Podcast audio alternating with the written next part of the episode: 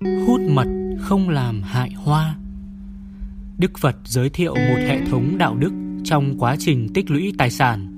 Dĩ nhiên, các giới luật của Đức Phật nói chung kêu gọi lòng từ bi đối với kẻ khác đều áp dụng cho bất cứ lãnh vực nào. Nhưng Đức Phật cũng đặt ra những điều cụ thể liên quan đến vấn đề kinh doanh. Trước hết, người tham gia vào việc làm ra của cải không được gian dối hay làm hại khách hàng hay bất cứ người nào khác có liên quan. Người đó làm tăng trưởng tài sản dần dần mà không thúc ép người khác, cũng như các chú ong hút mật mà không làm hại hoa. Như thế, bất cứ tài sản nào mà ta sở hữu cần phải đạt được bằng các phương tiện chân chính.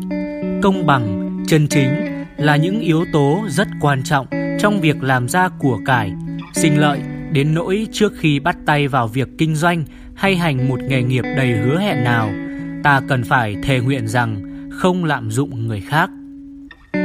Lời dạy của Đức Phật đối với sự chăm sóc cho công nhân, người làm công càng hiển lộ rõ hơn con đường đi đến sự thành đạt, làm giàu một cách danh dự.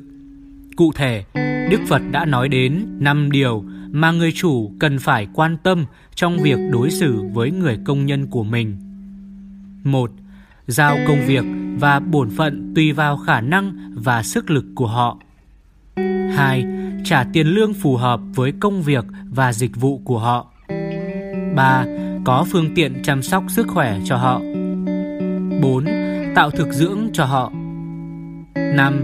Cho họ được nghỉ, được lấy phép, vacation vào thời điểm thích hợp. Những tư duy mới mẻ, kỳ diệu này lần nữa xác định rằng giáo lý của Đức Phật đã dạy, người kinh doanh không đáng được có của cải, tài sản nếu họ không tuân theo những nguyên tắc kinh doanh đạo đức. Trong bất cứ nỗ lực để sinh lợi nào, người chủ cần phải kiềm chế không ép buộc người khác phải lao động nặng nhọc quá sức, phải trả đồng lương xứng đáng cho công nhân của mình và tạo điều kiện để họ được chăm sóc sức khỏe miễn phí, được ăn uống đầy đủ và được nghỉ ngơi. Dựa trên quan điểm của Đức Phật, những ai không tạo điều kiện tốt đẹp, không chăm sóc cho công nhân của mình thì không xứng đáng được giàu sang và lợi lộc. Nói chung, các vị doanh nhân, những người muốn tạo ra của cải, muốn thăng tiến được nhắc nhở phải tránh niệm về đạo đức của họ. Các vị doanh nhân trong vai trò lãnh đạo phải làm hài lòng khách hàng của mình, đồng thời phải bảo vệ quyền lợi của công nhân họ. Nếu họ tuân theo những điều này, ít nhất họ cũng phần nào xứng đáng để được phát đạt hơn. Một điều kiện khác nữa để đạt được phát đạt là việc sử dụng tài sản một cách đúng đắn